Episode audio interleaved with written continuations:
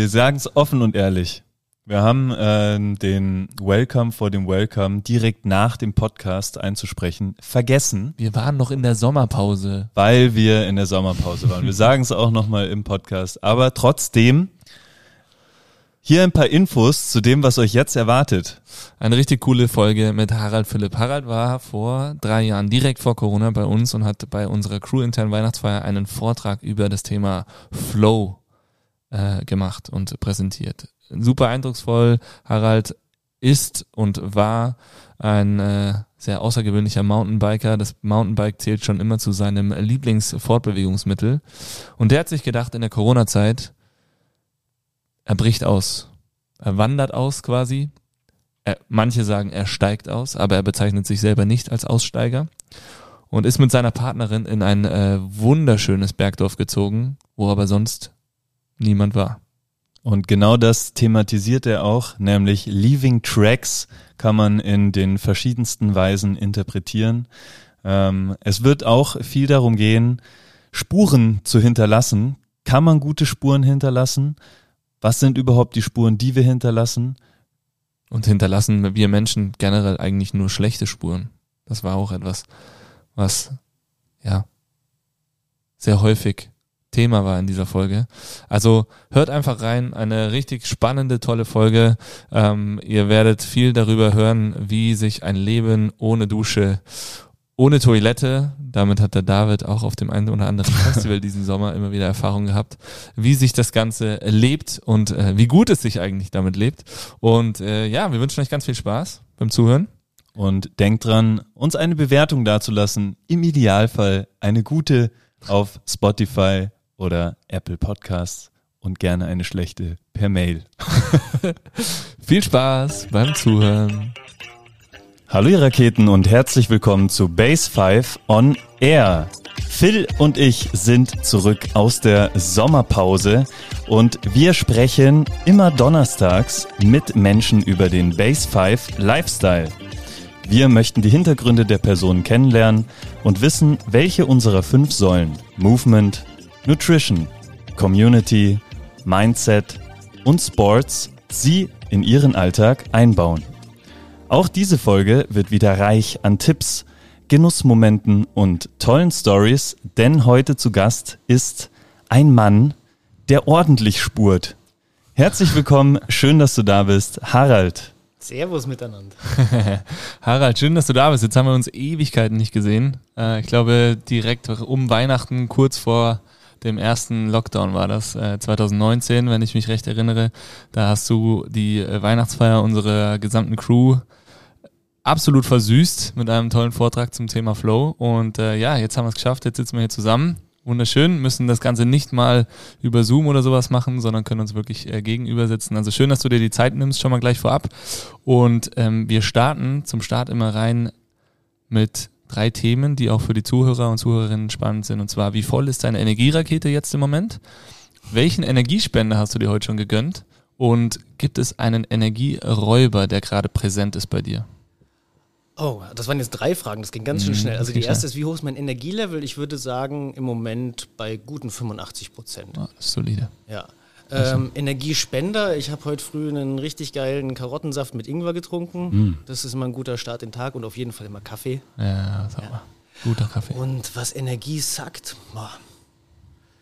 hm, da fällt mir gerade tatsächlich nicht so viel ein. Also ich habe das Gefühl, äh, ich bin da auf einem ganz, ganz angenehmen Level gerade unterwegs. Also lässt dich nicht so beeinflussen von dem, was so um dich herum passiert, beziehungsweise ist nichts, wo du jetzt sagst, das, das drückt.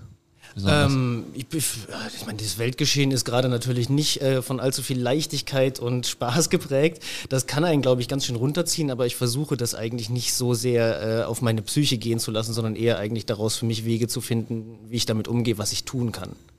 Sehr schön, ja, das äh, gibt ja auch schon gleich so ein bisschen Ausblick in das Thema, was wir heute haben. Äh, Spuren hinterlassen, Spuren verlassen und so weiter und so fort. Ähm, der David hat schon gesagt, wir sind zurück aus der Sommerpause. Wir hatten in den letzten Wochen, Monaten, Jahren Themen wie Corona, Krieg, die Inflation, die drohende oder vielleicht sind wir auch schon mittendrin, Energiekrise. Ähm, und für uns ein Thema, wir Menschen hinterlassen Spuren.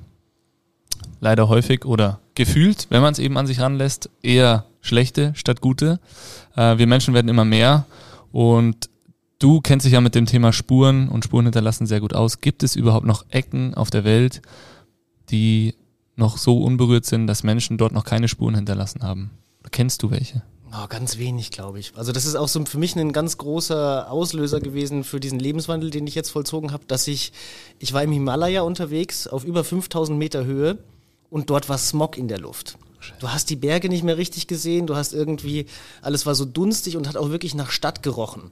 Und dann, und dann habe ich mir gedacht, das kann doch nicht sein, jetzt reise ich hier ans Ende der Welt, um, um äh, wirklich Landschaften und Gegenden zu finden, wo Menschen nicht so viel Impact haben und da ist Smog, das ist doch ätzend. Ja.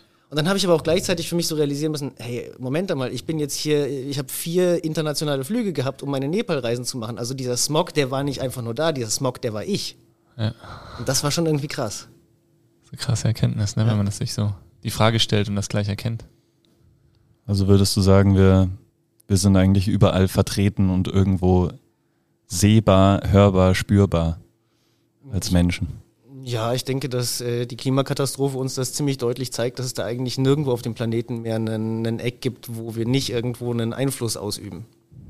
Leider. Aber da kann man vielleicht auch irgendwo neue Wege vielleicht entdecken und gerade jetzt mit dieser Erkenntnis auch irgendwo positiv umgehen. Was für ein, was für ein Einstieg, was für ein fröhlicher Einstieg in, äh, in, in den folgenden Podcast. Ähm, Harald, damit wir ein bisschen mehr einen Begriff davon bekommen, wer du überhaupt bist. Äh, wir stellen es einmal vor, wir sind äh, in einer relativ unberührten Natur unterwegs, auf einem Trail beim Mountainbiken. Ich habe oder Phil oder wer auch immer einen äh, Batschen mhm. und äh, du kommst zufällig vorbei. Wir kommen ins Gespräch, verstehen uns hervorragend ähm, und äh, wir fragen weiter, wer bist du eigentlich? ähm, ich bin Harald Philipp und ich bin Mountainbiker von Beruf. Das ist äh, ein Job, der natürlich jetzt so nicht genau definiert ist. Also da gehst du jetzt auch nicht zum AMS und sagst, äh, habt ihr einen Job für mich als Mountainbiker? Also im Grunde genommen habe ich ziemlich viel Glück gehabt in meinem Leben, in meiner Karriere. Ich, äh, ich habe irgendwo dieses Gerät Mountainbike als Elfjähriger für mich entdeckt und mich da halt voll reingesteigert und da aber auch so einen eigenen Weg damit gefunden, umzugehen. Also ich bin dann auch, als ich dann nach Innsbruck gezogen bin, äh, zehn Jahre später ziemlich genau, ähm, habe ich diese Wordrider hier kennengelernt und mit denen zusammen mein Fahrrad auf die Berge getragen und so dieses alpine Mountainbiken, Bergsteigen zusammenzubringen mit dem Mountainbiken, daraus so mein Ding entwickelt. Und dann bin ich jahrelang eigentlich in der Weltgeschichte unterwegs gewesen, um neue Wege zu finden. Trails, wo noch niemand mit dem Fahrrad war, die zu erkunden und zu befahren. Also ein ziemliches Privileg, diesen Job machen zu dürfen. Und das übst du jetzt seit wie lang quasi professionell aus oder als deinen Job? Äh, ich habe keinen richtigen Job davor gehabt, also das ist alles, was ich kann. Und das kannst du aber sehr gut. Und du kannst schon auch noch deutlich mehr. Und wie äh, kann man sich das, das vorstellen? Also, dass du, ähm, dass das ein Beruf wird? Wirst du für deine Leistung im Downhill äh, bezahlt? Ist das dein Job, die, den Leuten zu zeigen, wie krass man auf dem Mountainbike unterwegs ist? Oder äh, wie kann Mountainbike ein Beruf sein? Ähm, das hat sich bei mir ziemlich verändert so im Laufe der Zeit. Ähm, ich war nie ein Rennfahrer, also ich war nie besonders kompetitiv und habe auch nie da irgendwo was gewonnen.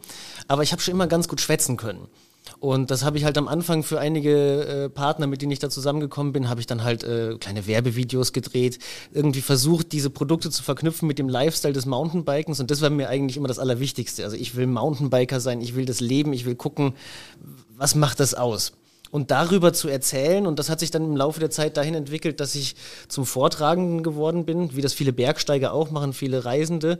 Und da einfach meine Geschichten erzähle vom Berg. Da habe ich dann meinen ersten Vortrag Bikebergsteigen, das ist jetzt auch schon zwölf Jahre her. Und danach kam dann der Flow und Pfadfinder und jetzt dann meine neue Geschichte Leaving Tracks. Wie alt bist du, wenn ich fragen darf? Ähm, 39. 38 noch.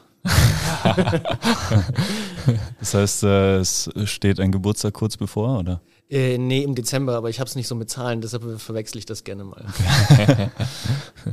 Sehr schön. Du hast jetzt äh, schon den ja, Wandel deines Weges vorhin angekündigt, wo du äh, in, in, im Himalaya warst, so 5000 Meter, den Smog gesehen hast. Beschreib uns diesen Wandel. Wie, wie kann man das nachvollziehen? Äh, ja, zuallererst mal ist es ähm, habe ich mich selber gegen diesen Wandel sehr stark gewehrt. Also ich hatte diesen Erkenntnismoment im Himalaya, wo ich irgendwie das Gefühl hatte, ich kann mich eigentlich nicht über diesen Smog ärgern, wenn ich selbst die Verantwortung dafür trage. Aber ich habe mich dann halt unglaublich zerrissen gefühlt zwischen dem, dass ich es eigentlich für richtig halten würde, irgendwie mehr in Balance mit der Natur und mit der Umwelt zu leben.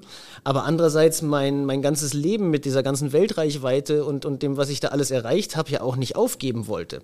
Und das ist ja auch irgendwie keine geile Geschichte, weil ich mir gedacht, so, ich müsste jetzt auf dieses und jenes und alles Mögliche verzichten, um irgendwie was Gutes zu tun, während aber weder ich noch irgendjemand anders das irgendwie konsequent durchzieht. Also das hat, das hat immer so in mir ge gearbeitet, hat mich so ein bisschen zerrissen und dann war wirklich aber der, der, der Lockdown damals, als es mit Corona losging, das hat mich so aus meiner Lebensrealität völlig rausgehauen und ähm, hat dann irgendwie ermöglicht, da mal einen Schnitt zu setzen und was anderes auszuprobieren.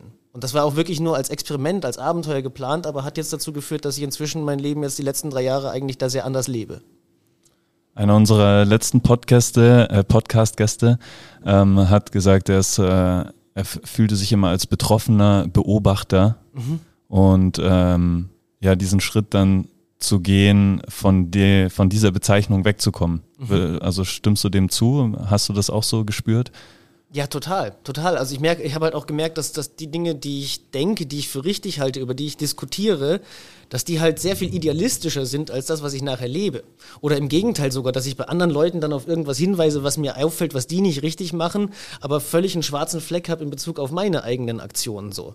Und dass das auch irgendwie, da, dass da auch keine Lösung dann drin liegt, äh, sich zu vergleichen mit anderen oder, oder die anderen irgendwie äh, darauf hinzuweisen, hier äh, und, und auch immer zu meinen, die anderen seien noch schlimmer als man selber und deshalb müsste man selber nichts ändern, weil gibt ja Leute, die das viel schlimmer machen. Führt ja, ja dann eh zu nichts, denkt man immer. Ja.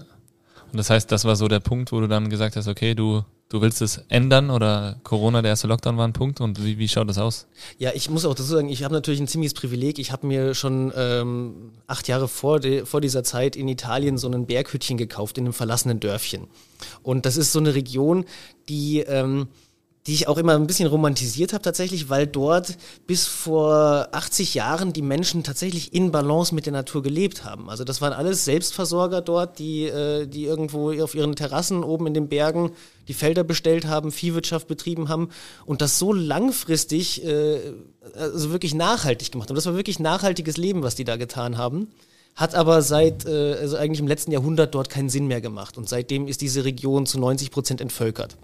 Und da hatte ich mir ein Haus gekauft, weil ich es da halt so schön finde und auch aus dieser Romantik heraus, da könnte man das vielleicht irgendwie so einen Lebensstil machen.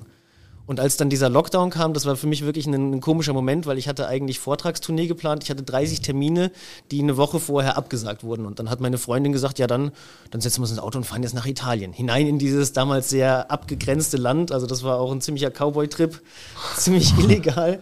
Aber wir sind dann in diesem verlassenen Bergdorf auf 1300 Meter angekommen und äh, hatten dann zuallererst mal den geilsten Urlaub meines Lebens. Ja, schon. Ja. Und das Haus, also da, da lebt noch jemand anders in dem Dorf oder lebte da Zumal gar keine mehr da. Ein Leben tun wir jetzt als einzige Einwohner da, also meine Freundin und ich. Ja. Ähm, es ist allerdings nicht so verlassen, wie man das jetzt vielleicht aus, äh, aus Nordalpen-Perspektive meint, weil die Italiener, die haben sehr viel äh, aus Familienbesitz irgendwelche Häuser irgendwo rumstehen und ähm, nutzen die dann als Ferien- und Wochenendhäuser.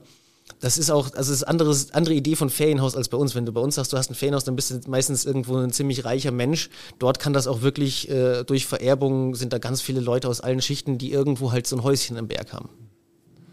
Und ein Haus in einem Ort, wo eigentlich sonst keiner mehr lebt, außer ein paar Ferienhäuschen. Da seid ihr hingegangen im März dann, auch genau, Anfang ja. des Sommers letztendlich oder Frühling. Ähm, was war da? Was kann man sich da vorstellen? Also da wird ja wahrscheinlich Strom, Wasser jetzt auch nicht reichlich vorhanden gewesen sein, oder? Ähm, Wasseranschluss hatte das Dorf zu dem Zeitpunkt nicht. Ähm, also da gibt's dann so eine Regenwasserzisterne, wo wir dann immer mit Kanistern das Wasser zum Haus runtergetragen haben. Stromanschluss hat's tatsächlich.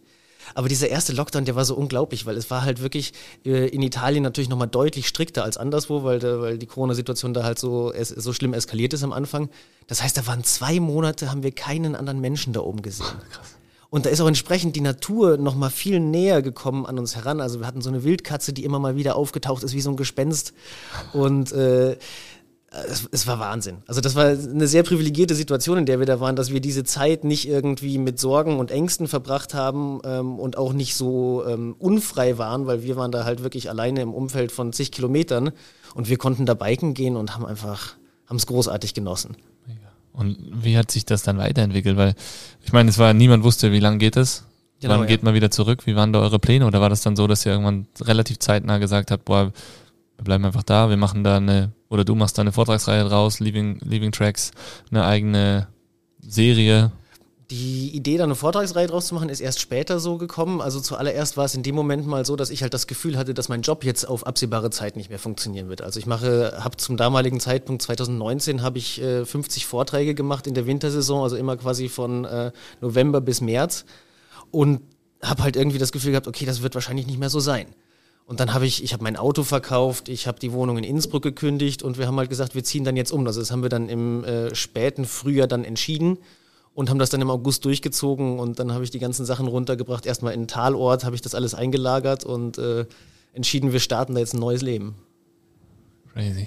Aber wie, also ihr wart dann da, hattet mäßig viel Wasser, musstet ein Haus irgendwie herrichten, war das eher so ruinenmäßig oder schon bezugsfertig? Also, also äh, weder Ruinen noch bezugsfertig, irgendwas dazwischen, aber wahrscheinlich eher auf der Seite Ruine. Ist ja auch schwierig da, äh, also in diesen Zeiten, wo alles zu hatte eigentlich, sich Baumaterialien und äh, sonstiges zu beschaffen, um da äh, das wohnbar zu machen? Ja, wir hatten schon vorher einiges an Arbeit reingesteckt. Also ich hatte das Haus, wie gesagt, schon acht Jahre davor. Wir hatten ein neues Dach bereits drauf. Also das ist schon mal wichtig, dass du äh, zumindest nicht im Regen stehst. Ähm, wir haben das Schlafzimmer auch schon ausgebaut gehabt. Allerdings die Dusche zum Beispiel, die haben wir jetzt erst seit Januar diesen Jahres. Also wir haben erst mal zwei Jahre dort gelebt, ohne, ohne uns duschen zu können. Oh krass, echt. Ja. Aber, aber ist da irgendwo eine größere Wasserquelle in der Nähe, wo man dann ähm, laden kann? Ich habe inzwischen haben wir eine Zisterne in den Keller gebaut, das heißt, wir sammeln das Wasser von unserem Dach. Aha. Es hat dann aber auch ähm, wahrscheinlich auch so ein bisschen mit aufgrund des Grundes, dass wir jetzt dahin gezogen sind, hat sich der Bürgermeister verpflichtet gefühlt, äh, also der Bürgermeister von der Gemeinde ein Stück weiter unterhalb, unserem Ort wirklich Wasser zu bringen. Und dann haben wir dann mit den Leuten aus der Dorfgemeinschaft im Sommer 2020, das war, das war echt eine spannende Zeit, weil da wollten alle wieder so ein bisschen raus und was tun, haben wir dann da gemeinschaftlich äh, eine Wasser, ein Wasserrohr hingelegt und äh, jetzt ist das Wasserproblem nicht mehr so drastisch. Ja, das ist doch schon mal gut. Und äh, Supermärkte. Also ich meine, ich, ich habe gelesen, 40 Kilometer bis zum nächsten Supermarkt. In einer Zeit, wo man eigentlich nicht so auf die Straße sollte, durfte, auch nicht so einfach. Was habt ihr da, wie habt ihr euch da ernährt, versorgt? Ähm, ja, also es gibt einen Alimentari, der ist nicht ganz so weit weg, der ist nur 20 Kilometer weit von uns weg. Also das ist so ein, das ist so ein Laden, der ist eh großartig. Da hast du auf 15 Quadratmeter wirklich alles, was du brauchst, findest du da. Krass. Und da sind wir halt dann viel einkaufen. Wir hatten natürlich, als wir, als wir illegalerweise aus Österreich weggestartet sind, haben wir erstmal für zwei Wochen lang äh, Hamstereinkauf dabei gehabt, weil wir uns halt auch dort isolieren wollten. Also wir wollten jetzt auch nicht irgendwie eventuell irgendein Virus in das Tal bringen. Ja. Und danach äh, haben wir tatsächlich uns angewöhnt, so ein bisschen hamstermäßig einzukaufen, weil wenn du halt jedes Mal da äh, ans Meer vorfahren musst, äh, einen halben Tag da mit dem Auto sitzt, um, um zum Supermarkt zu kommen, dann versuchst du dich halt schon so zu organisieren, dass du das nicht täglich machst, sondern ja. halt dann vielleicht alle zehn Tage. Ich kenne es, ähm, also in sehr abgespeckter Variante. Wir haben auch ähm, in der Eifel ein, ein Ferienhaus, wo ähm, es besser ist, das Ganze mit dem Rad zu machen. Es dauert auch immer so alles in allem anderthalb Stunden, bis man seinen Einkauf erledigt hat mit wow. Hin- und Zurückfahren. Und da kommt schon auch häufig vor, dass man dann äh, daheim ist und dann so, ah scheiße, das vergessen. Also voll vorbereitet, äh, alles auch hamstermäßig eingekauft und dann so eine Kleinigkeit, die man vergessen hat. Mhm. Ähm, bist du auch öfter schon in solchen Situationen gewesen? Ja, ja, natürlich. Also das ist das Blödeste ist halt wirklich, wenn du irgendwas am Haus baust, irgendwie Baustelle ah, und, und, äh, und dann warst du gerade beim Baumarkt und dann stellst du fest, oh nein, die Schrauben passen nicht oder sowas. Also das ist, wobei ich merke, das ist auch wiederum was, was jetzt so äh, in Folge, jetzt leben wir da zweieinhalb Jahre, äh, da, da, bin ich auch deutlich kreativer geworden, gerade bei irgendwelchen Baumaßnahmen, einfach mit dem zu arbeiten, was ich habe, so mehr, mehr upcycling-mäßig unterwegs zu sein. Also nicht einfach nur zu überlegen, wie kann ich was bauen und was brauche ich dafür, sondern auch zu gucken, was habe ich, was kann ich da damit machen? Wie kriege ich es irgendwie anders gelöst? Das habe ich mir auch gerade schon gedacht. Wie, wie war das für dich? Warst du so gerade so Hamsterkäufe quasi machen, äh, wirklich weit vorausschauend, ja, letztendlich dann auch dein Essenplan und so, wenn du vorher warst du viel reisend unterwegs. Mhm. Da musst du dir eh an jeder Ecke was holen, da kannst du nicht wahnsinnig viel mitnehmen. Das war ja für dich auch von der von der Art und Weise zu leben ein kompletter, eine, eine ziemliche 180-Grad-Wendung wahrscheinlich, oder? Oder warst du vorher auch schon so ein bisschen so gepolt? Ja, jein. Also ähm, ich meine, ich habe ja auch viele Fernreisen gemacht äh, an ziemlich entlegene Ecken. So, ich erinnere mich da im, im Himalaya, da waren wir in, im Dolpo unterwegs. Das ist wirklich mega entlegen. Also viel weiter weg von der Welt kommst du eigentlich nicht. Da, das ist ein ganzer Landstrich, der ist so groß wie Süd- und Nordtirol zusammen, äh, aber das gibt keine einzige Straße dort. Und eine Expedition mit dem Fahrrad dahin zu machen, mit Ersatzteilen und sowas, ist halt auch ganz viel Management, Organisation. Und auch, äh, ich bin zum Beispiel auch in Nordkorea gewesen. Muss aber auch sagen, die Grenzsituation in Nordkorea war halb so schlimm wie die hier zwischen Italien und Österreich während dem Lockdown. Schon echt, oder? Hat mich vielleicht ein bisschen dafür vorbereitet. Krass. Wann bist du da gewesen? Äh, Nordkorea war ich 2018, ja. Krass. Wow. Richtig spannend. Also man hört schon raus, äh, du hast auf jeden Fall schon wahnsinnig viel erlebt und sehr, sehr viel zu erzählen. Aber dann hat sich das so entwickelt und für euch war dann irgendwann klar, okay, das wird euer neuer Lebensmittelpunkt. Ja. Ja, also wir haben, ähm, wir haben vor allem auch gemerkt, wie sehr wir uns äh, haben integrieren können in diesem Tal. Also das, äh, das war dadurch, dass wir diesen, diese Corona-Situation dort verbracht haben, ähm, waren wir irgendwie bei diesen Menschen in, in, dieser, in diesem außergewöhnlichen Setup. Und die haben das unglaublich wertgeschätzt, dass wir nicht einfach nur Touristen sind, die, ihre Haus, die, die ihr Haus im Sommer zu schönen Zeiten besuchen, sondern dass wir entschieden haben, in dieser schwierigen Phase dort zu leben. Und dann hatten wir eben nicht nur diese Corona-Situation, sondern auch so eine Jahrhundertflut, die da in den Seealpen äh, das ganze Tal zerstört hat. Die hat auch unseren kompletten Umzugskram, den haben wir halt blöderweise im Tal eingelagert. Und da ist der Fluss durchgeflossen durch diese Garage und davor dann durch eine Autowerkstatt und hat das halt alles mit so Ölschlamm zugedeckt. Und das heißt, wir waren halt in zwei solchen Krisensituationen mit den Einheimischen dort mittendrin und haben das mit denen gemeinsam gelöst. Und die Leute haben alle miteinander angepackt und geholfen. Und das hat uns unglaublich in, diese, in, in dieses Tal integriert. Und man mag jetzt meinen, das ist eine Kommune, da leben 120 Leute in, auf zwölf Dörfer verteilt. Also das sind halt wirklich wenig Menschen. Äh, die lernt man dann aber alle kennen. Also ich, ich, kenne, ich kenne dort wahrscheinlich zehnmal so viele Leute, wie ich hier nach 15 Jahren in Innsbruck leben gekannt habe. Und vor allem intensiver wahrscheinlich, ne? Also man, man andere Themen, es ist nicht so oberflächlich. Ähm, ja, ja, also die Italiener können schon auch oberflächlich okay. sein, okay. aber äh, na grundsätzlich sind sind jetzt keine Amis, die sind jetzt nicht so, hey, everything's ja. great, bla bla bla, how you doing? Also die wollen schon auch wissen, was deine Werte sind und ja. ähm, aber es ist für mich als Deutscher deutlich leichter gewesen, mich in Italien zu integrieren, als das in Tirol der Fall war. Bei uns ist das ja in der Base ein Riesenthema, Community, und es geht auch immer wieder darum, wie, wie schaffen wir überhaupt so eine, so eine Gemeinschaft, ein Gemeinschaftsgefühl auch. Ähm, Kannst du da mal beschreiben, wie das so entstanden ist, was du jetzt für ein Gefühl hast, was du für eine Rolle auch in diesem in dieser Gemeinschaft von äh, 120 Menschen hast und äh, ja, wie lebt man da so zusammen? Wie entsteht eine Community?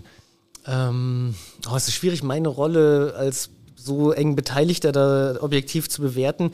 Ich will es auch nicht überbewerten. Ich glaube, wir haben halt, neulich hat mir das einer unserer Nachbarn gesagt, wir, wir sind das Wildschwein gewesen. Wir, wir, wir sind quasi da reingebrochen und haben mal alles durchgewühlt und haben vielleicht dem einen oder anderen, der dort bereits ein Haus hatte oder der dort einheimisch ist, gezeigt, hey, man kann da leben. Man, das, das, das ist nicht mehr so äh, verlassen und rückständig, wie das in den letzten 80 Jahren sich entwickelt hat. Also, wenn ihr müsst euch vorstellen, vor 60 Jahren haben in diesem Dorf noch vier Menschen äh, bitterärmlich, selbstversorgt gelebt. Und jetzt ist das alles verfallen. Und diese Tendenz des Verfalls und des Wegzugs, das war einfach allbestimmend in diesem Tal, hat sich aber jetzt genau durch diese Corona-Situation umgedreht. Und äh, es ist ja jetzt auch eine andere Zeit. Also wenn wir vor 20 Jahren entschieden hätten, wir ziehen in dieses Dorf, dann wäre das ein Hardcore-Aussteigen gewesen, weil dann, dann, dann, du siehst da ja auch keine andere Zivilisation rundherum, du bist da voll mitten in der Natur wir haben aber jetzt Internet. Wir, wir, wir sind dadurch angebunden an die Welt. Wir können da äh, Fernarbeit machen. Also ich habe nicht das Gefühl, dass wir nicht mehr Teil der westlichen Welt sind, sondern wir sind einfach nur in der westlichen Welt an einem, an einem etwas schöneren, entlegenen Ort. Und diese, diese Möglichkeit quasi durch den Internetanschluss vielleicht wieder dahin zu ziehen und dort ein funktionierendes, modernes Leben zu führen, das merke ich, dass das jetzt auch gerade bei den anderen passiert. Und das haben wir vielleicht ein bisschen mit angestoßen, aber es ist schon eine Tendenz, die irgendwo auch jetzt gerade aus den Italienern selber heraus passiert. Das ist wahrscheinlich auch das Mindset ein großes Thema, mit dem du überhaupt erst dahin gehst, weil du gesagt hast, vor 20 Jahren wäre das ein ärmliches äh, Leben dort gewesen. Wäre vielleicht nicht auch vor 20 Jahren bereits die Möglichkeit bestanden, dort äh, ein schönes Leben, äh, genussvoll, so wie du es hast, äh, zu führen. Ähm, ja. Mit denselben Umständen. Äh, ja, aber dann müsstest du mehr Hippie sein, als wir das sind. Also äh, das, ich, ich mag Einsamkeit, ich mag Natur oder sowas, aber ähm, ich sehe mich schon als partizipierender Teil von, von einer größeren Gesellschaft und äh, glaube nicht, dass wenn wir da irgendwo am Arsch der Welt leben und unser eigenes Ding machen, dass wir damit die, die Welt retten oder auch nur unser eigenes Leben retten. Ich glaube, da würde man ganz schön arg schrullig werden. Also wir werden auch schrullig wahrscheinlich, aber äh, ich, ich sehe da das Internet wirklich als einen ganz, ganz wesentlichen Faktor und das hättest du vor 20 Jahren nicht gehabt. Ja, einfach so dieses Teilhaben zu können, ne? sich ja. auszutauschen. Ja, und auch, ich meine, das sind jetzt wirklich äh, Zeiten weltweit, wo, wo, wo viel passiert, wo sich viel verändert. Und da finde ich es auch sehr wichtig, informiert zu sein. Ja. Und ich will nicht mich irgendwohin verkriechen und, äh, und, und eine eigene kleine Parallelwelt aufbauen, sondern ähm, irgendwo einen Spielplatz haben in dieser Welt, an, an der wir alle teilnehmen. Ja. Cool. Jens, dieses ähm, aus diesem ganzen ähm, Umzug neue, neuen Wohnort schaffen, äh, ist dann das Projekt Leaving Tracks entstanden, oder? Mhm. Kannst du darüber so ein bisschen erzählen? Ja, also ähm, Leaving Tracks, der Titel vielleicht zuallererst mal zur Bedeutung. Das ist ja, wenn, wenn man das als Deutschsprachiger hört, dann denkt man zuallererst an äh, Leaving the Beaten Tracks, also den, den eingelaufenen Weg verlassen. Ein bisschen ein flacher Spruch so, aber hat sicherlich auch eine Teilbedeutung davon, weil wir haben quasi die Autobahn unseres Lebens hier im städtischen Leben verlassen, um einen Abzweig zu nehmen in, in eine alternative Zukunft, von der wir noch nicht wissen, wie die aussieht. Das ist die eine Bedeutung. Die andere Bedeutung ist Leaving Tracks Behind, also Spuren hinterlassen. Und das fand ich ist eigentlich ein ganz spannendes Thema, weil das als Mountainbiker uns ja immer vorgeworfen wird. Also ich bin Mountainbiker vom Beruf und das ist das, der Hauptvorwurf, es macht's die Wege kaputt, ihr fahrt's die Natur kaputt, ihr hinterlasst furchtbare Spuren. Und da habe ich mich ja eh schon immer damit auseinandersetzen müssen. Wie, wie gehe ich damit um als Mountainbiker? Ich kann ja nicht, nicht Spuren hinterlassen. Ich fliege, ich schwebe ja nicht durch den Trail. Aber ich kann mich natürlich schon damit beschäftigen, wie sehen meine Spuren aus? Sind die, äh, fahre ich jetzt mit einer gezogenen Hinterradbremse und kürze jede Kehre ab? Oder versuche ich da irgendwo, wenn ich schön Rad fahre, kann ich einen Trail tatsächlich sogar ein bisschen schöner fahren? Und äh, das ist so für mich der, der Grund für diesen Titel. Und genauso ist es halt auch mit, äh, mit der Realität unseres Lebens. Also wir haben uns viele Gedanken darüber gemacht, was wir für Spuren hinterlassen und uns überlegt, wie können wir da auf unserer ganz eigenen persönlichen Welt, äh, in unserem eigenen Setup, Setup so ähm, Verantwortung zu übernehmen. Und können wir vielleicht auch gute Spuren hinterlassen, war so die Frage dahinter. Das finde ich eigentlich so die spannendste Frage. Das war auch, glaube ich, das allererste, was ich gesehen habe können wir nur schlechte oder können wir vor allem, können wir auch und wie können wir gute Spuren hinterlassen? Und ist es so eine Fragestellung, mit der ihr euch tagtäglich wirklich aktiv auseinandersetzt oder sind das so Themen, die immer mal in euch aufpoppen oder die entstanden sind oder war das, war das vorher auch schon so? Mm, ich lese sehr viel, also ich lese viele äh, Philosophiebücher und ich habe auch zum Beispiel, also das, was ich ein sehr spannendes Buch finde, gerade zu dem Thema, ist Permakultur. Das ist jetzt so ein Konzept aus den 70er Jahren. Das ist, äh, da geht es eigentlich um kleine mikrolokale Landwirtschaften.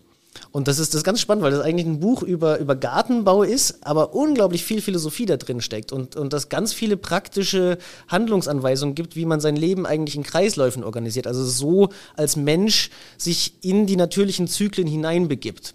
Und man kann zum Beispiel auch als Landwirt nicht nur aus der Erde ziehen. Es gibt auch viele Möglichkeiten, die Erde quasi äh, aufzubereiten. Also vielleicht ein witziges Beispiel dazu ist ein Kompostklo. Kompassklo ist für mich das totale Highlight, weil ähm, ich meine, das ist, äh, wir, wir, sind ein Dorf, in dem es kein Wasser gibt. Das heißt, wir, äh, es wäre total doof, da eine Toilette äh, zu installieren, wo du jeden Tag äh, im Schnitt 40, 50 Liter Wasser äh, mit deiner Scheiße in irgendein Loch reinspülst, wo das äh, irgendwie zu hässlichem Klärschlamm wird. Also wir haben ja auch keine Kanalisation. Ja. Und dieses Kompostklo, das ist total geil. Du scheißt im Grunde genommen äh, auf einen Haufen, wo du dein, äh, dein Gemüse, deine Gemüsereste vom, äh, vom Haushalt reintust. Das stinkt auch gar nicht so schlimm. Und das räumst du dann halt irgendwie alle zwei Monate aus und währenddessen ist es aber schon bereits kompostiert. Also das, das wird weniger, das wird zu Komposterde und dann tue ich das in so eine alte Badewanne rein, in der ich so eine Wurmkultur habe. Also das sind, keine Ahnung, wie viel werden es inzwischen sein, 2000 Würmer, die pflanzen sich ganz gut fort. Diese Würmer fressen dann unsere verkompostierte Scheiße weiter auf und machen daraus Wurmscheiße. Und diese Wurmscheiße ist eine super tolle Erde. Und da kannst du dann halt wirklich äh, die wieder auf den Acker tun. Und so, äh, so entsteht dann quasi immer eine bessere Humusschicht, die speichert CO2. Und so haben wir quasi aus unserem Abfallprodukt Kacke, über das du nie nachdenkst, etwas gemacht, was die Natur um uns herum aufwertet. Ich finde das so geil, dass du das jetzt sagst, weil wir saßen letzte Woche bei uns im Garten und der David war, der hat einen, einen schönen Festivalsommer hinter sich und äh, war auf dem einen oder anderen Festival und hat ähm, wenn man ihn gefragt hat, wie es war, doch äh, relativ häufig auch über die Klosituation gesprochen. Und äh, so, da sind wir auch auf das äh, Kompostklo-Thema gekommen und haben uns das angeguckt. Ich dachte, das gibt's nicht, ey, das ist ja unglaublich. Es ist mega geil, dass du das jetzt sagst, weil wir haben uns das dann echt angeschaut und Bilder und wie du da quasi so deine Scheiße letztendlich als irgendwie Erde auf der Hand hast, was ja, ja dann Dünger ist. Ja. Also die Idee ist natürlich Überragend. Finde ich super geil. Ich verstehe deine Begeisterung für. Ähm ich auch, absolut. Es ist, es ist so schräg, wenn du das Ding nachher ausleerst. Ich mache diese Klappe da unten auf und du hast teilweise, sieht man sogar noch äh, irgendwo die Struktur davon, aber es hat nicht mehr den Geruch von Scheiße und es ist auch direkt, also ich gehe da auch mit der bloßen Hand rein, da muss ich nicht mal einen Handschuh für anziehen, weil sie es einfach so sehr umgewandelt hat und du hast eher das Gefühl hast, das ist Erde als, als das, was du vor zwei Monaten geschissen hast. Ja, super geil.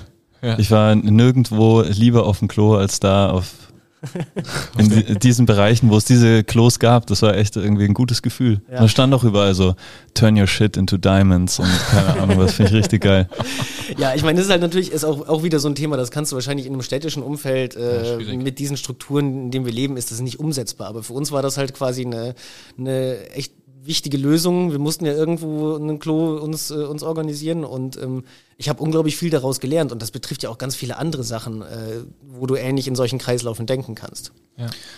Ähm, was mich jetzt interessiert, also gute Spuren ist es, ob das so in den Bereich reingeht, wie ähm, man zum Beispiel bei einem Flug, den man bucht, sich einen CO2-Ausgleich erkaufen kann. Also in dem Fall erarbeitest du ihn dir, aber ähm, es fällt mir jetzt gerade nur so ein, ich hatte irgendwann mal ein Gespräch mit dem Peter Brotschelm, den wir vielleicht auch noch in einem Podcast bekommen, ähm, wo es darum ging, wie äh, tief reicht ein, äh, ein Fahrradtrail mhm. in den Erdboden rein. Und das waren irgendwie, also Umkreis, zwölf Meter nach unten, nach rechts, nach links, wo komplett das Wurzelwerk und ähm, also nicht komplett, aber auf jeden Fall beeinflusst wird. Mhm.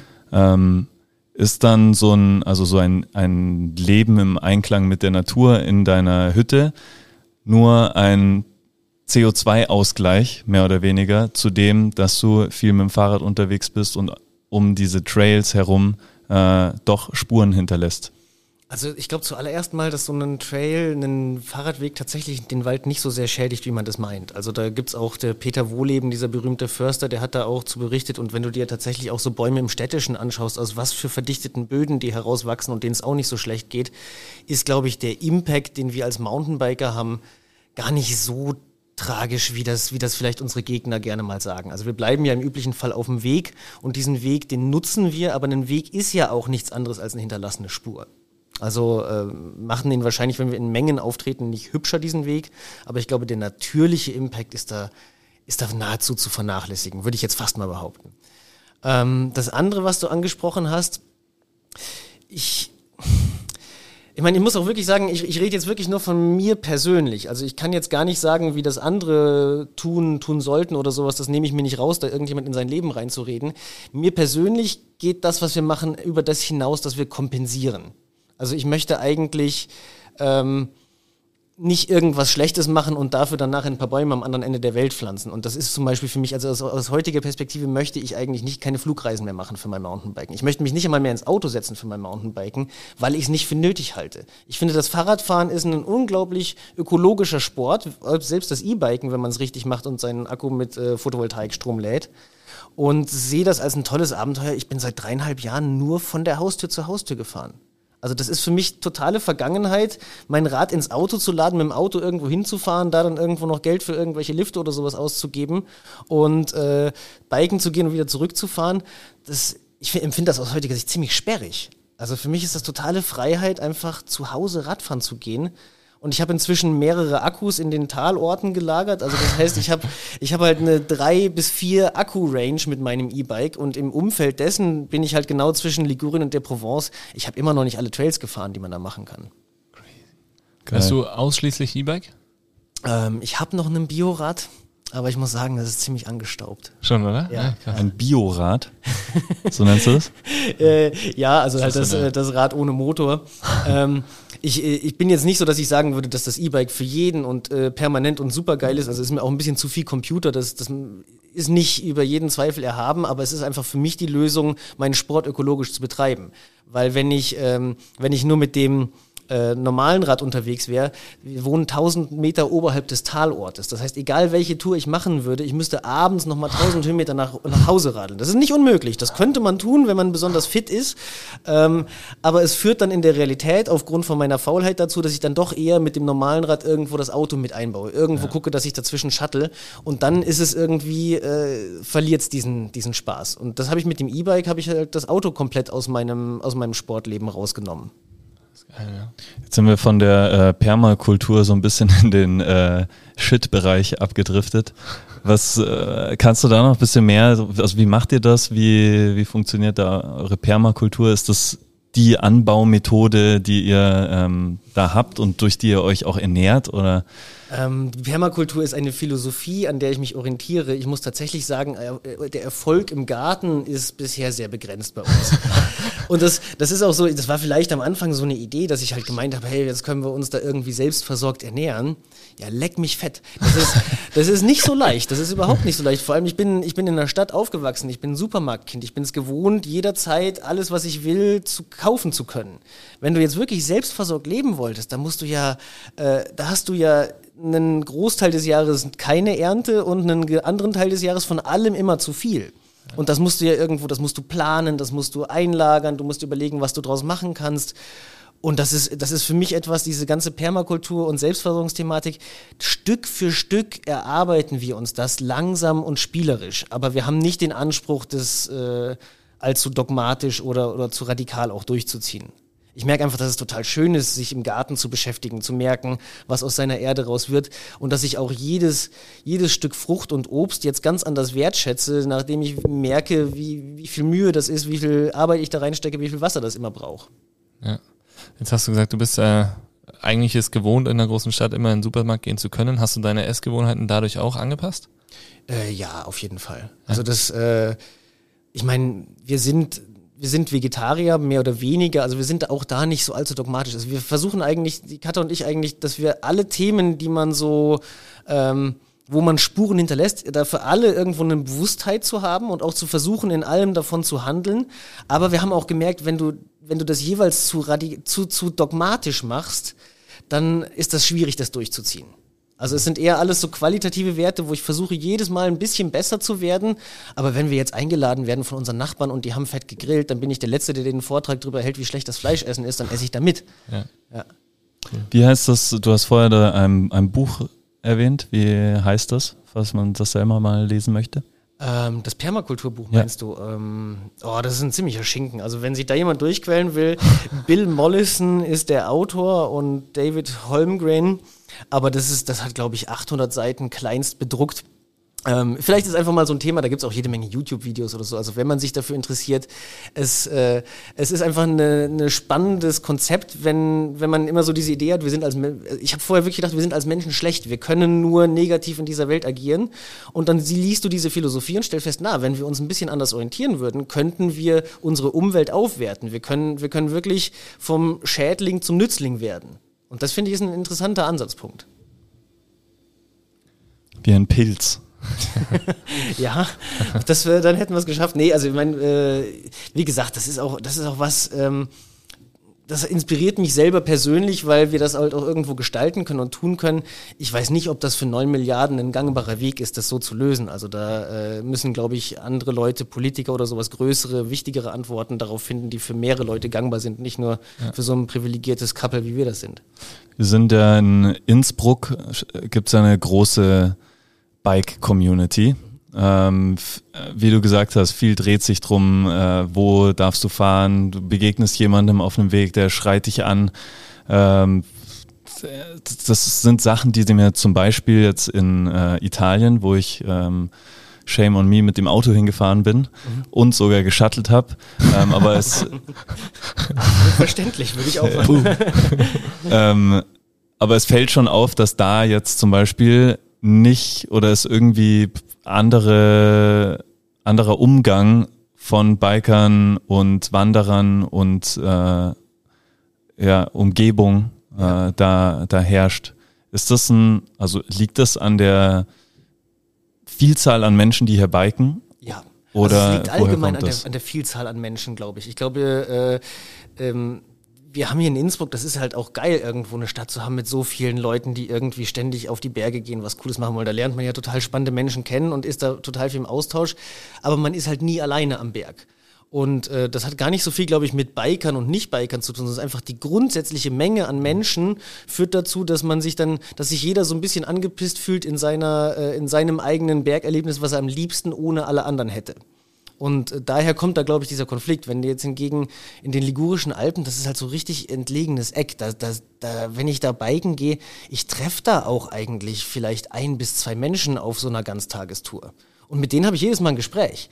Also das ist, in, in Kanada ist es zum Beispiel auch so, überall wo viel, viel Natur ist und weniger Menschen, treten die mehr miteinander in Kontakt und ähm, sind dadurch auch irgendwie vielleicht ein bisschen positiver gegeneinander eingestellt. Ein weiteres Ding ist halt auch, wir haben bei uns in Ligurien schlimmere als Biker, nämlich die Motocrosser. Also die Motocrosser, die tatsächlich auch, ähm, ein E-Bike reißt auch ganz schön Wege kaputt, aber ein Motocrosser nochmal deutlich mehr. Und dadurch sind wir irgendwo halt die Besseren.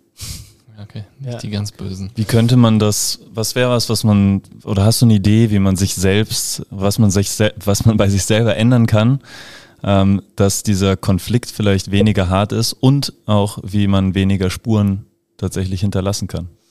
Boah, das ist schwierig. Ich habe ich hab selber hier in Innsbruck auch nie eine Lösung dafür gefunden. Also ich, äh, ich erinnere mich, ich bin einmal auf der Nordkettenbahn oben ausgestiegen und äh, da, da saß dann ein Wanderer und hat mir zugerufen, das Schießen sollt man, ach, ihr seid der Schlimmsten, das Schießen sollt man.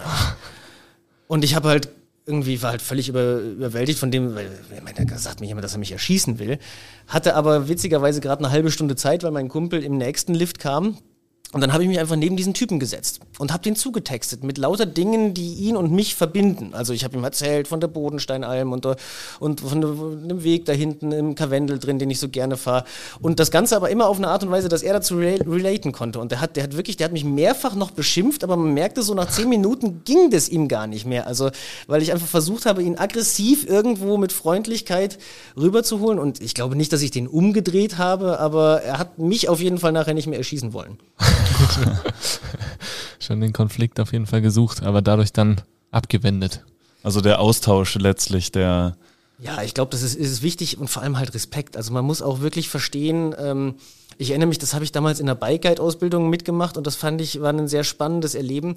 Da haben wir uns alle, also die ganzen auszubildenden äh, Guides äh, sollten sich in, in Wald irgendwo auf den Weg stellen Augen zu machen und die Natur hören. Und dann hörst du da die Vögel lang und sowas. Und dann ist einer unserer Ausbilder mit Macht 10 da lang geschossen und hat eine Bremsspur gezogen. Und da hat sich jeder von uns unglaublich erschreckt. So, wow. Und da, da haben wir einfach gespürt, okay, das, das ist diese Welt, in der viele Leute äh, in der Natur unterwegs sind, diese Besinnlichkeit, diese Ruhe, dieses Naturhören. Und da sind wir als Mountainbiker etwas, was da unglaublich stören kann. Und das müssen wir auch verstehen. Also man darf das auch immer nicht nur aus seiner eigenen Perspektive betrachten. Das ist aber auch eine super wichtige Erkenntnis eigentlich, dass man ja sich da einfach auch darum bemüht, den anderen zu verstehen. Das ist ja mal der größte, größte Konfliktpunkt eigentlich. Das das hast ist ein du, geiler Ausbilder. ja, warst Ja, du, warst du, bist du selber Bike Guide und auch ha- hast du auch aktiv als Bike Guide gearbeitet? Ja, ja, ich habe das zehn Jahre gemacht. Ich war auch Ausbilder in dieser Ausbildung dann. Ah, okay, ah, cool. Dann geht's ja ums Weitergeben. Ähm, ist es für dich auch was Wichtiges, äh, anderen zu zeigen, wie man gute Spuren legen kann, wenn du es selber für dich gelernt hast? Ist das ein Ziel von dir, von euch?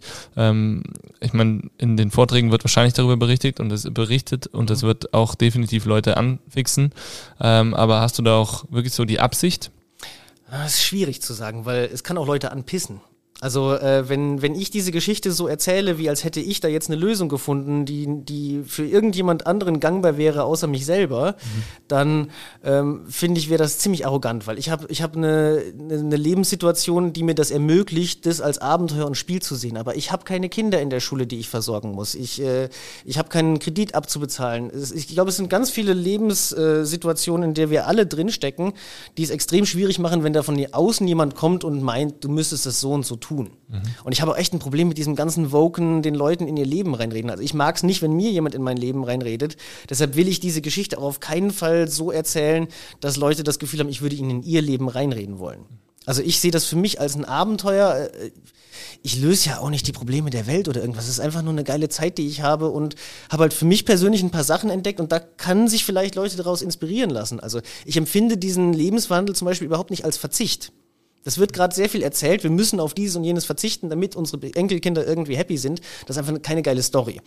Und äh, aber so, so nehme ich das auch nicht wahr. Ich habe zwar kein Auto mehr, aber ich reise jetzt mit dem Zug durch die Weltgeschichte und, und habe wieder ganz viele Elemente von dem, was ich früher auf Fernreisen gehabt habe. Also das sind oftmals sind das so Perspektivwechsel, aus denen heraus ich dann nachher nicht das Gefühl habe zu verzichten, sondern irgendwo tatsächlich sogar einen Mehrwert in meinem Leben zu haben. Das heißt, aber es ist für dich jetzt nicht so wichtig, gute Spuren für andere zu legen, sondern es geht dir eigentlich um deine eigenen Spuren, die du legst. Ob die für drum, dich gut sind oder es nicht. Es geht mir darum, Verantwortung für, für meinen Shit zu übernehmen und ähm, daran, daran an mir selber zu wachsen mhm. und da können sich vielleicht Leute von inspirieren lassen, aber ich will es nicht voraussetzen. Also ich will da eigentlich, das ist auch ganz anders, also die, die, den Vortrag, den ich bei euch in der Base mal gezeigt habe, der Flow, da habe ich eigentlich immer versucht, aus meinem persönlichen Empfinden, wo dieser Bewusstseinszustand herkommt, eine Metaebene aufzumachen, wie das für andere auch möglich ist. Das nehme ich mir bei dieser neuen Geschichte nicht raus, weil, weil ich nicht weiß, in was für Situationen die Leute sind und wie viel Freiraum oder Möglichkeiten sie da überhaupt zu haben. Gibt's Phasen, nach wie vor, da gab's gab's wahrscheinlich schon, aber wo, wo du dich, wo ihr euch einsam fühlt, wo ihr euch nach, vielleicht nach eurem alten Leben sehnt, äh, nach einem warmen Sofa. Ich weiß nicht, das ist so beim, beim David ja, glaube ich, so ein, so ein Klassiker am Sonntagabend in der WG, Pizza, mhm. Tatort schauen, auf die warme Couch äh, Stimmt, ja. gemeinsam eine gute Zeit haben. Also warme Couch und Tatort haben wir auch. Ah, geil, ja, okay. Was? ähm, die Pizza äh, gibt es halt nur im Talort, die kriegen wir nicht mehr warm bis zu uns nach oben ja. und ja. Lieferdienst fehlt leider auch.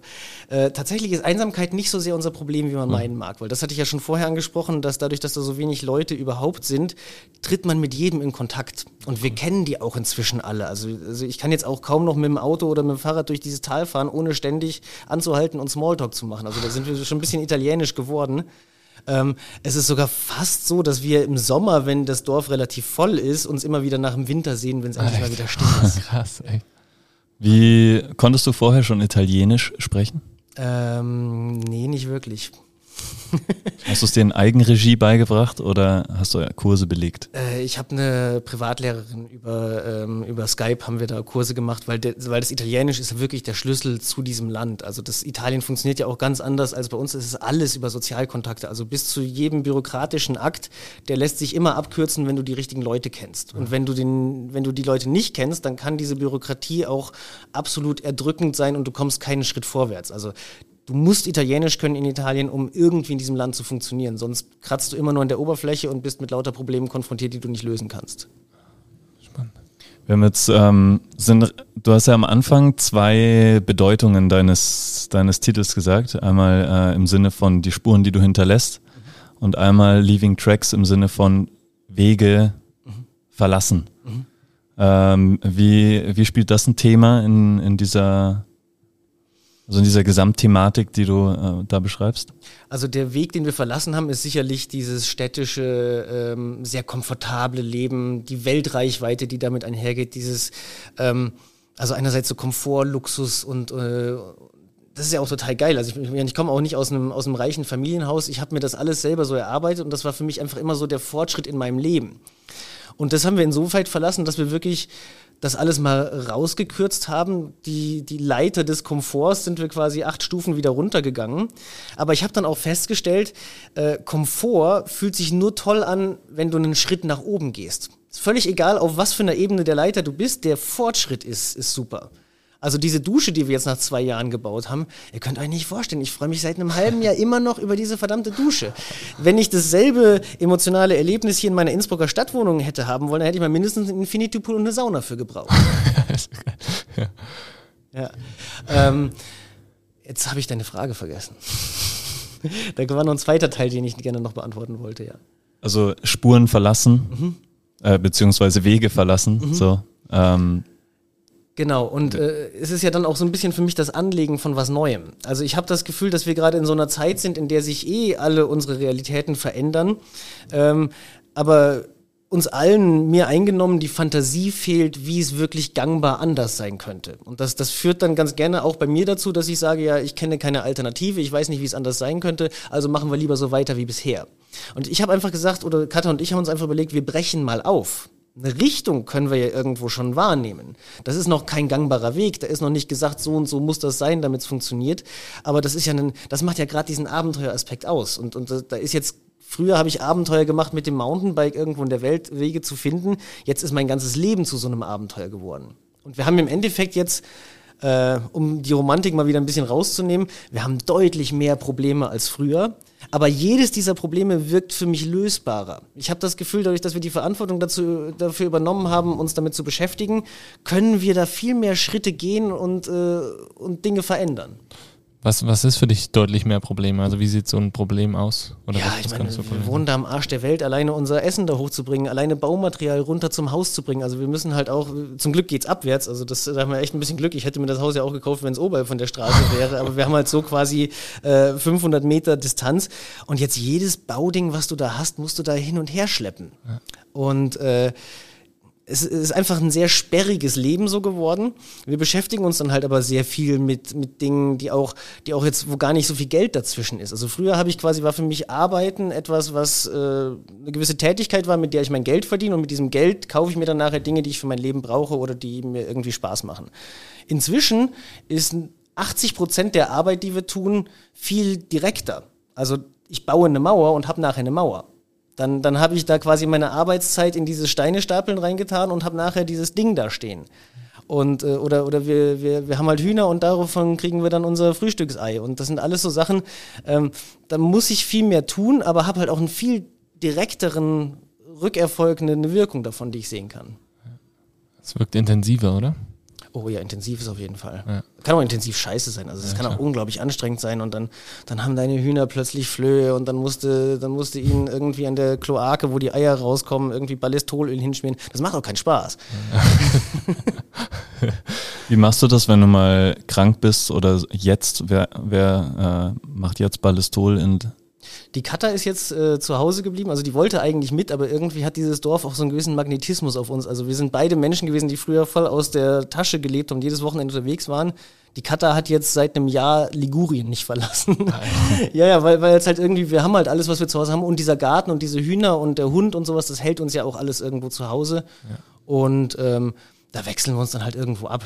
Und ich starte halt dann jetzt irgendwo mit dem Zug dann in, in Norden, um hier dann meinen Job mit den Vorträgen und sowas so gut es geht noch zu machen. Aber ähm, es hat auch ein bisschen an Wichtigkeit in meinem Leben verloren. Dadurch, dass ich viel mehr handwerklich selber baue, selber tue, ist meine Jobarbeit, das Geldverdienen nur noch ein Element meiner Tätigkeiten und nicht mehr das Hauptelement. Was schreibst du auch? Hm? Also sch schreiben? Schreiben, ja, Bücher? Oh, ich bin so faul mit, mit Schreiben. Ich, ich formuliere gerne und deshalb mag ich diese Vorträge so gerne, weil, weil ich da halt auch jedes Mal es ein bisschen anders machen kann und auch in Reaktion mit dem Publikum sehe, wie funktioniert was. Ich glaube, wenn ich so einen Vortrag drei Jahre gehalten habe, könnte ich danach ein gutes Buch drüber schreiben. Das Buch würde ich allerdings gut verkaufen, wenn ich es bereits am Anfang des Vortrags habe. Und deshalb äh, lasse ich das jetzt mit den Büchern. Ich mache nur noch Vorträge. Du hast schon ein Buch geschrieben? Ich habe äh, zwei Bücher geschrieben, äh, eins über Flow und eins äh, Pfadfinder über meine Reisen im Himalaya und Nordkorea. Ja. Und die alten Vorträge mhm. sind aber immer noch Teil deines Programms oder sagst du, okay, jetzt die kannst du selber vielleicht nicht mehr hören, nicht mehr erzählen und es gibt jetzt erstmal nur noch Leaving Tracks oder gibt es beides? Nee, das gibt es beides. Also ich, ich, ich habe jetzt auch nicht, dass ich sage, ich hätte mit meiner Vergangenheit ein Problem. Also diese Fernreisen, die ich gemacht habe, das war unglaublich wichtig und unglaublich geil und äh, ich habe halt jetzt für mich persönlich nicht mehr den Drang, unbedingt nochmal um die Welt zu jetten. Also klar gäbe es in Südamerika auch tolle Berge, die ich mit dem Rad befahren könnte, aber ich habe das Gefühl, ich hatte diese Phase, ich habe diese Erlebnisse gehabt und jetzt ist es gerade so ein neuer Entwicklungsschritt für mich. Super spannend, echt. Damit wir vielleicht so einen Überblick bekommen jetzt nochmal über dieses äh, Leaving Tracks Thema. Ähm, wir haben immer eine Rubrik bei uns ähm, mit Tipps, die äh, direkt anwendbar sind. Was sind deine Top 5 Tipps, um gute Spuren zu hinterlassen?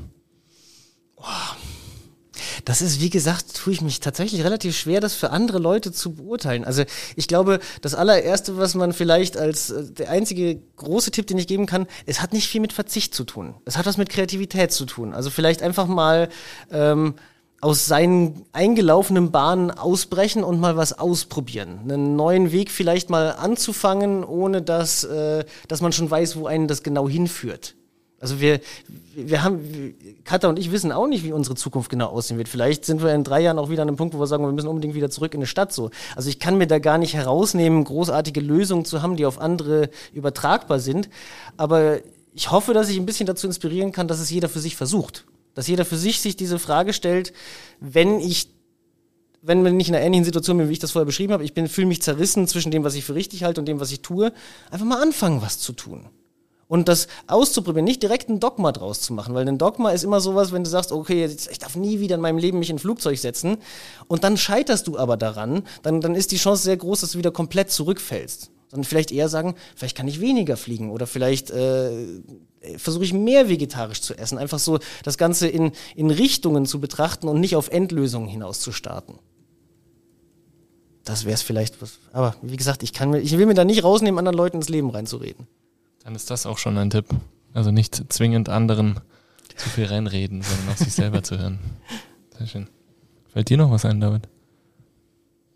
Nee, ich finde es sehr sympathisch. Dieses äh, Dogmatische ist ja auch oft das, was voll nervt, wenn man äh, dann im Gespräch ist und jemand wirklich ja. so eine ähm, Meinung eingefahrene hat. Meinung hat und mhm. äh, keine andere zulässt auch. Und was auch einschränkt, was wiederum natürlich äh, die Kreativität vermissen lässt, die es ja braucht. Ja, ja und ich fühle mich halt immer angepisst, wenn mir jemand ins Leben reinredet. Also es war schon damals in der Schule, wenn mir irgendwelche Lehrer gesagt haben, so und so sollst du das machen, du musst doch erwachsen werden und sowas, dann habe ich mal gedacht, nein.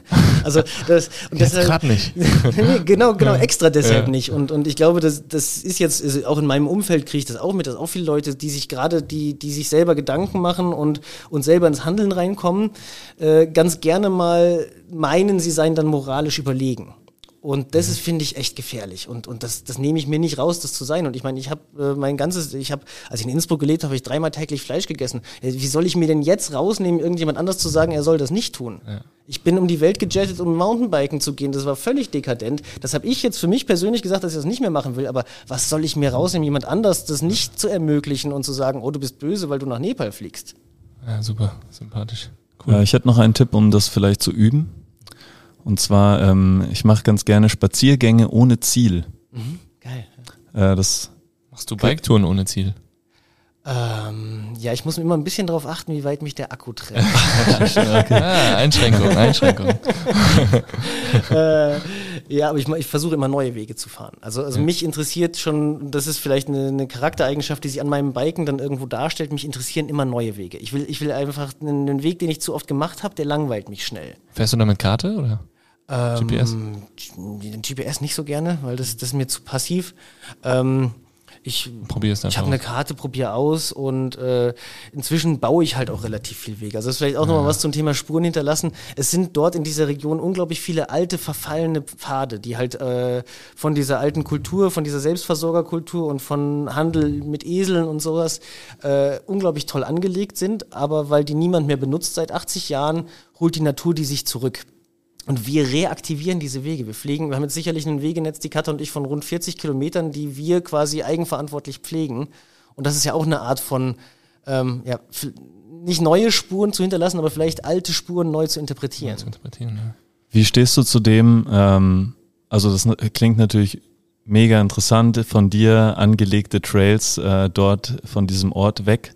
Ähm, hältst du die eher geheim oder ist es so, dass wenn, wenn ich dich jetzt fragen würde, ähm, kannst du mir mal diesen so einen Trail zeigen, darf ich den fahren oder also bist du da eher?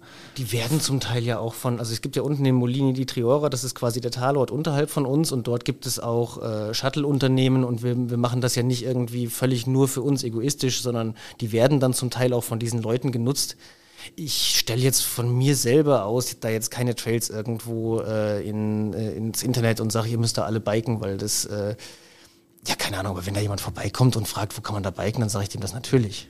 Aber das heißt, man könnte ja theoretisch auch ein Business draus machen. Also so wie du das jetzt erzählst, das klingt brutal romantisch, wie du es anfangs gesagt hast. Natürlich, wenn man da lebt, ist es das vielleicht nicht immer, wahrscheinlich sogar weniger oft im Jahr. Aber ähm, wenn man jetzt überlegt, okay, boah, das klingt alles mega gut, gibt vielleicht nebenan noch eine, noch eine Wohnung, die man sich mieten kann und dann ist man mal vier Tage mit dir unterwegs und du verkaufst das so als dein, deinen Trip Ja. mit deinen Geschichten, mit deinen Erzählungen, dann glaube ich, gibt's brutal viele Menschen, die dafür Geld in die Hand nehmen und sagen, ey, ich bin mit Harald Philipp vier Tage auf seinen Trails. Will ich aber nicht unbedingt machen. Also, Ja. also das ist auch für mich ein Teil von dem, wo ich jetzt sage, da möchte ich mehr Verantwortung übernehmen. Mhm. Ich glaube durchaus, dass der Kapitalismus ein gewisses Problem in unserer heutigen Zeit ist und damit auch einhergehend die Denke, alles muss mehr werden und alles, was verkäuflich ist, muss auch verkauft werden. Ja. Und das ist etwas, wo ich die Luxussituation habe, ich verdiene mit den Vorträgen ausreichend Geld, um das nicht alles noch weiter zu monetarisieren und deshalb biete ich gewisse Dinge einfach nicht an, obwohl es möglich wäre. Und Ja. das, äh, ja, aber wie gesagt, wenn da jemand vorbeikommt, dann bin ich der Letzte, der sagt, oh Gott, du darfst hier nicht Rad fahren. Alles private Trails. Du machst die Wege kaputt. Nur mit E-Bike. Geil. Also können wir dich mal besuchen. Ähm, wir haben nicht viel Infrastruktur bei uns im Dorf. Also ich möchte jetzt auch natürlich dem Podcast-Hörern nicht unsympathisch wirken, aber äh, ich will jetzt nicht mit dieser Geschichte auslösen, dass jeden Tag äh, zehn Biker bei uns im Dorf stehen und sagen, Harald, zeig uns Trails und sowas. Und du hast gesagt, du nimmst da kein Geld für, also zeig's uns gratis. Habt ihr auch ein Ei mitgebracht? Ich will niemand, ich will niemand da wegschicken, aber ähm, ich meine, Molini im Tal ist ein Ort, da gibt es diese Infrastruktur, da gibt es Bike Guides, die das anbieten und da kann man auch einen Teil dieser Wege Ja. fahren und äh, das möchte ich jedem ans Herzen legen, da dann auch hinzugehen und äh, da kann man das genauso erleben, wie wir das da erleben. Da muss man nicht bei uns im Dorf kampieren. Ja, Ja. das ist gut. Wo willst du noch hin? Und welchen Pfad folgst du als nächstes? Ich versuche keinem Pfad mehr zu folgen, ich versuche neue anzulegen.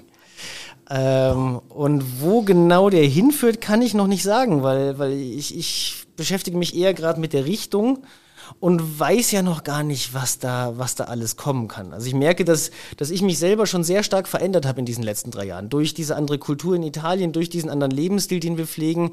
Ähm, wir werden sehen, wo mich das hinträgt. Ich, mein, ich, ich habe auf jeden Fall für mich dieses Fernreisen abgeschlossen. Also da habe ich irgendwo das Gefühl, nach Nordkorea habe ich das äh, Stück Kultur auf dieser Welt gesehen, was am weitesten von unserer entfernt ist. Viel krasser kann es da nicht werden. Viel höher hinaus als im Himalaya möchte ich auch nicht gehen. Nee, ich möchte eigentlich eher dieses höher, schneller, weiter versuchen. Äh, vielleicht durch neue Themen zu ersetzen. Also vielleicht irgendwo bewusster und äh, sauberer und ja, was auch immer. Also Intensiver auch einfach, vielleicht. ja, höher, schneller, weiter kann schon ziemlich intensiv, intensiv sein, sein, aber, stimmt, ja. äh, aber ähm, ich, ich will ja auch nicht zurückgehen in der Zeit. Es wird ja auch oft gesagt, so, ja, willst du jetzt zurück in die Höhle oder sowas? Nee, ich glaube einfach, dass Fortschritt in, in verschiedene Richtungen gehen kann und dass das nicht zwangsläufig dieses Hardcore-Neoliberale, wir müssen von allem immer mehr haben und äh, Vollgas fahren gehen.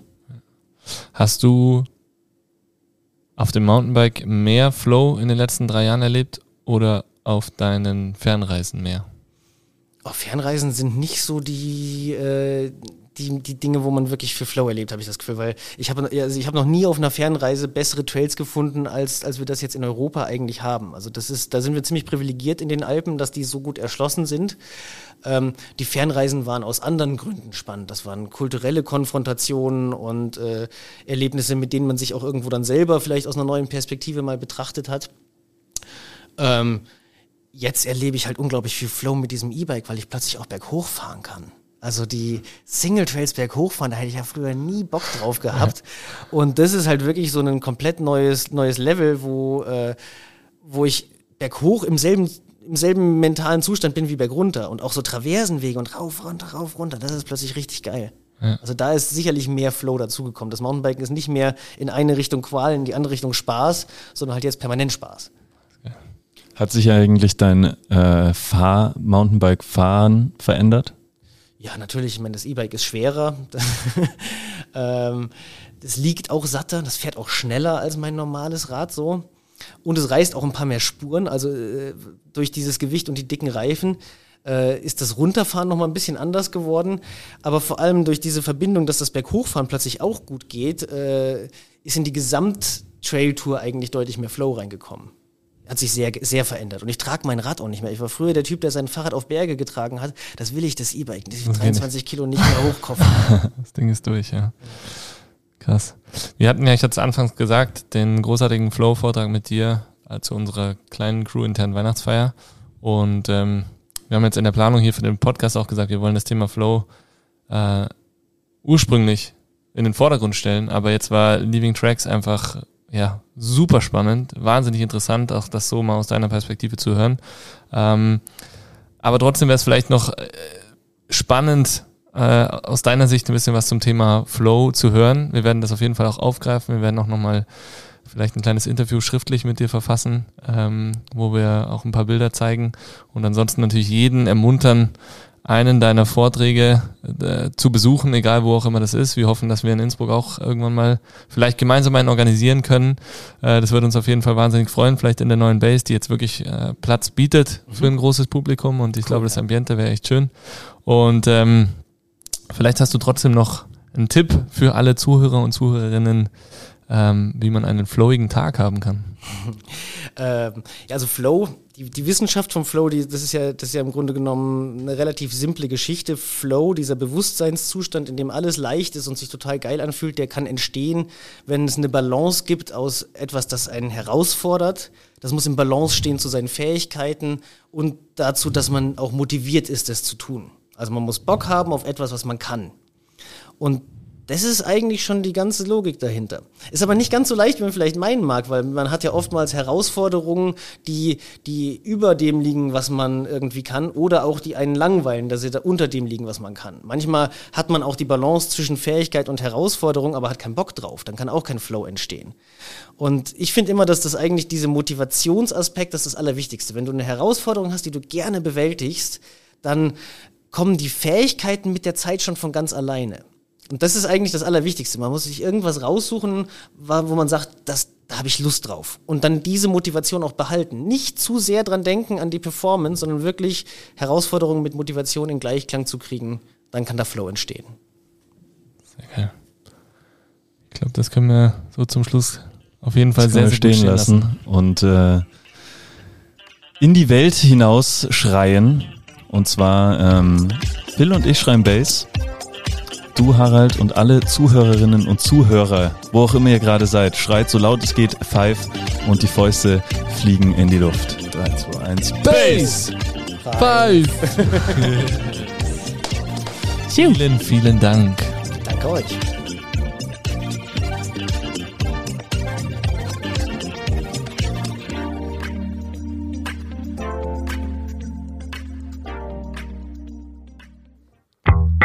Dieser Podcast wird produziert von Stokesix.com.